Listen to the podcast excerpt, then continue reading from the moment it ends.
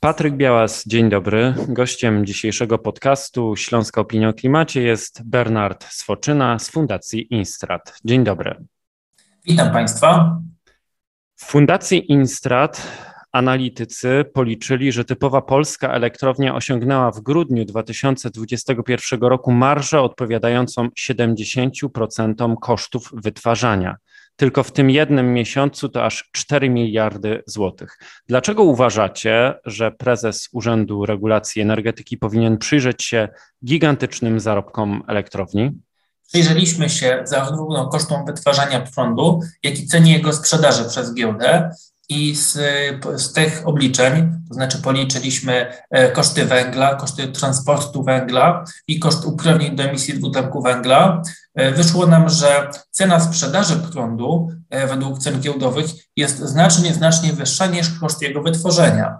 Krótko mówiąc, elektrownie pod koniec 2021 roku zaczęły na sprzedaży prądu zarabiać niebotyczne sumy, znacznie więcej niż kiedykolwiek wcześniej, a jednocześnie zwróćmy uwagę, że ceny prądu dla odbiorców, zarówno dla e, osób indywidualnych, jak i dla biznesu ostatnio wzrosły.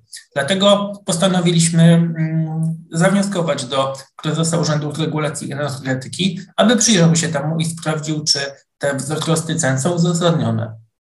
No ale jesteśmy w takim dosyć specyficznym momencie, bo myślę, że nie bez znaczenia jest też kontekst, ta słynna już kampania żarówkowa, e, kampania, w ramach której polskie elektrownie tłumaczą, że właśnie za 60% e, naszego rachunku jest e, winna polityka Unii Europejskiej, polityka klimatyczno-energetyczna. Tymczasem wy na cyfrach pokazujecie, że jest odwrotnie? No właśnie tutaj zwróćmy uwagę 60% czego? Dlatego, że e, elektrownie mają jakieś koszty wytwarzania prądu i tutaj rzeczywiście e, cena e, uprawnień do emisji dwutlenku węgla wzrosła, natomiast potem sprzedają ten prąd na giełdzie, natomiast dla rachunków gospodarstwa domowego doliczone są jeszcze dodatkowe opłaty, przede wszystkim opłata na sieci.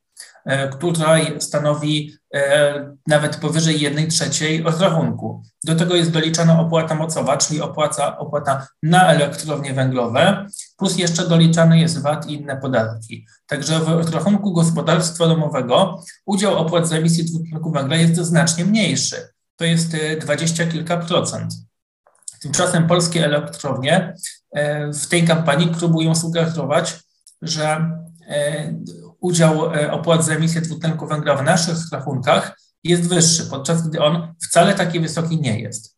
Udział opłat za emisję dwutlenku węgla jest dość istotny w samym koszcie wytworzenia prądu, ale tylko w elektrowniach węglowych. E, z kolei zwróćmy uwagę na to, że ostatnio cena prądu potrafiła być znacznie wyższa od kosztów wytworzenia. Czyli mówiąc wprost, owszem, elektrownie zapłaciły za uprawnienie do emisji dwutlenku węgla, te pieniądze idą do budżetu polskiego państwa, a nie do Unii Europejskiej, a jednocześnie oprócz tego e, w ostatnich miesiącach, zwłaszcza w grudniu, doliczyły sobie dodatkowo do tej e, ceny prądu wysoką marżę. Ale wróćmy może właśnie do tej wysokiej marży, tych 4 miliardów złotych. W jaki sposób policzyliście i dlaczego akurat 4 miliardy złotych? E, wzięliśmy dane o produkcji energii elektrycznej w krajowych elektrowniach, e, przede wszystkim węglowych, bo te wyliczenia dotyczą tylko elektrowni węglowych i po prostu dla każdego typu technologii, czyli węgiel kamienny, lepszy i gorszy, to znaczy nowsze i starsze elektrownie oraz węgiel brunatny, policzyliśmy koszty wytworzenia, czyli cena węgla, cena transportu węgla i cena uprawnień do emisji dwutlenku węgla, to jest e, gro kosztów zmiennych i odjęliśmy te koszty od ceny sprzedaży prądu. E, ta metodologia nazywa się po angielsku Clean Dark Spread. Ona mówi tak jakby, ile zostaje elektrowni w kieszeni po tym, jak sprzeda prąd po aktualnej cenie i opłaci wszystkie koszty niezbędne do wytworzenia tego prądu.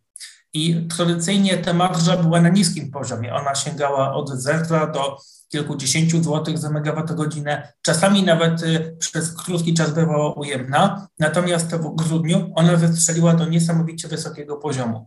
Krótko mówiąc, elektrownie węglowe, e, kupując węgiel po aktualnej cenie i uprawnienie do emisji CO2 po aktualnej cenie i sprzedając energię na giełdzie na, e, po tej cenie, jaka była danego dnia, zarabiały bardzo duże pieniądze. I gdyby podsumować to i przyjąć, że E, cała produkcja była sprzedawana po bieżących cenach, to wychodzi nam kwota 4 miliardów złotych. No właśnie, ale to jest sytuacja taka, lekko mówiąc, trochę dziwna, dlatego że mamy galopującą inflację, ciągle odczuwamy skutki pandemii koronawirusa. Tymczasem prąd jest sprzedawany po zawyżonych cenach, zwłaszcza tym odbiorcom wrażliwym, tym dotkniętym ryzykiem czy problemem e, ubóstwa energetycznego. Czy to jest w porządku i co w związku z tym należy zrobić?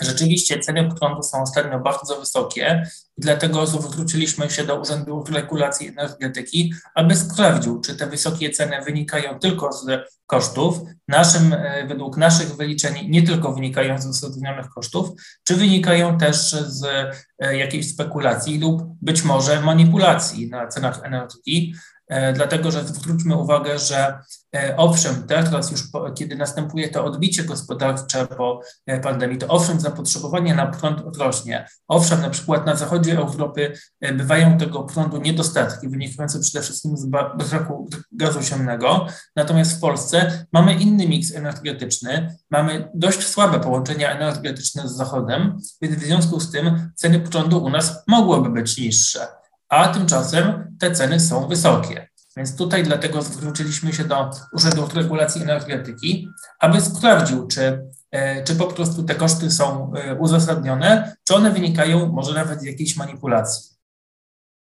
I na zakończenie chciałbym e, zapytać, co w związku z tym, jakie wnioski wynikają z tej analizy i jakie konkretne kolejne kroki należy podjąć, żeby przeciwdziałać tej no lekko mówiąc, dosyć trudnej sytuacji. Chcielibyśmy, żeby przede wszystkim kryzys Urzędu Regulacji Energetyki przyjrzał się tej sytuacji, jaka miała miejsce w grudniu, czy przypadkiem nie doszło do sztucznego zawyżenia cen i w takiej sytuacji e, oczywiście wszczął odpowiednie kroki. Natomiast długoterminowo potrzebujemy więcej energii od, z odnawialnych źródeł. Ta energia jest najtańsza. Potrzebujemy magazynów energii po to, żebyśmy mogli stabilizować nasz system e, energetyczny. Potrzebujemy również zużywać tej energii mniej, dlatego że dzisiaj w przeliczaniu czy to na konkretne produkty, czy to na jednostkę PKB, e, polska gospodarka potrzebuje więcej energii do wytworzenia niż gospodarki niemiecka, duńska, hiszpańska i z tego powodu jesteśmy mniej konkurencyjni. Musimy to rekompensować na przykład niższymi płacami. Więc tutaj zwiększając tą efektywność energetyczną, my stajemy się konkurencyjni. My dzięki temu możemy również więcej zarabiać i e, dzięki temu płacić niższe rachunki proporcjonalnie do dochodów. Bardzo dziękuję za tę dzisiejszą rozmowę. Ja przypomnę, że raport czy analiza Fundacji Instrat 4 miliardy złotych w jeden miesiąc znajduje się na stronie internetowej fundacji instrat.pl, a gościem dzisiejszego podcastu Śląska Opinia o Klimacie był pan Bernard Swoczyna, właśnie z Fundacji Instrat. Dziękuję bardzo za rozmowę. Dziękuję.